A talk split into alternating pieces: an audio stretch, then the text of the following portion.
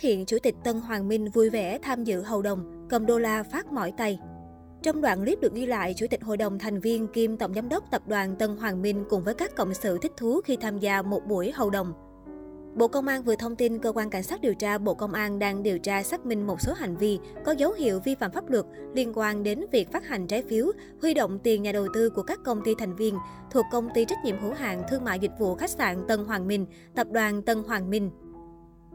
Ngày năm tháng tư, Cơ quan Cảnh sát điều tra Bộ Công an ra quyết định khởi tố bị can, thực hiện lệnh bắt tạm giam ông Đỗ Anh Dũng là Chủ tịch Hội đồng Quản trị, kiêm Tổng Giám đốc Tập đoàn Tân Hoàng Minh để điều tra về tội lừa đảo chiếm đoạt tài sản. Ông Dũng còn đang giữ chức Chủ tịch Hội đồng Quản trị Công ty Cổ phần Quản lý Quỹ đầu tư chứng khoán Minh Việt.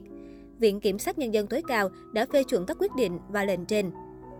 Trong khi chờ đợi kết quả điều tra từ cơ quan chức năng, những thông tin bên lề từ đời tư tình ái, con cái cho đến gia đình của ông Đỗ Anh Dũng được netizen bàn tán sôi nổi. Mới đây, đoạn clip ghi lại cảnh Chủ tịch Tân Hoàng Minh vui vẻ tham dự một lễ hầu đồng bất ngờ lan truyền trên mạng xã hội. Cụ thể, trong clip dài khoảng ba phút, ông Đỗ Anh Dũng diện vest bảnh bao, gương mặt thể hiện sự hào hứng khi được nhận ban phát lộc thánh.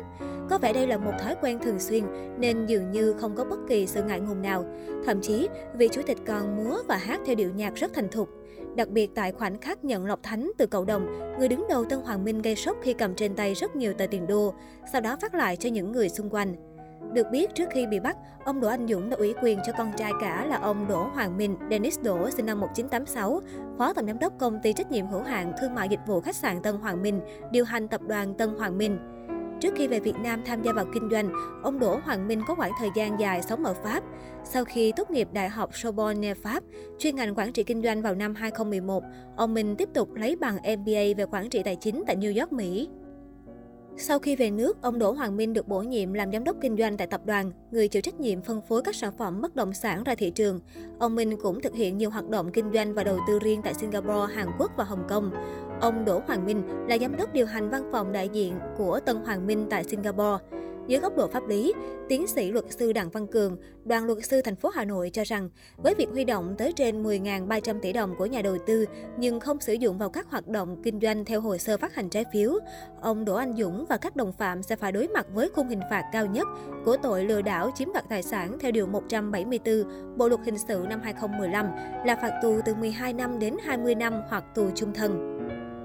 Luật sư Cường cho rằng, theo quy định của pháp luật, việc huy động vốn trong các dự án bất động sản phải thuộc trường hợp pháp luật cho phép, phải theo trình tự thủ tục luật định và phải báo cáo với cơ quan có thẩm quyền. Tội lừa đảo chiếm đoạt tài sản là một trong các tội danh thuộc nhóm tội xâm phạm quyền sở hữu tài sản. Yếu tố đặc trưng của tội danh này là thủ đoạn gian dối của người thực hiện hành vi phạm tội, đưa ra thông tin sai sự thật, sử dụng các tài liệu giả mạo hoặc các thủ đoạn khác để làm cho nạn nhân tin tưởng trao tài sản cho đối tượng phạm tội. Sau khi có được tài sản, đối tượng không có ý định trả lại tài sản, chiếm đoạt tài sản đó, xâm phạm đến quyền sở hữu tài sản của tổ chức cá nhân.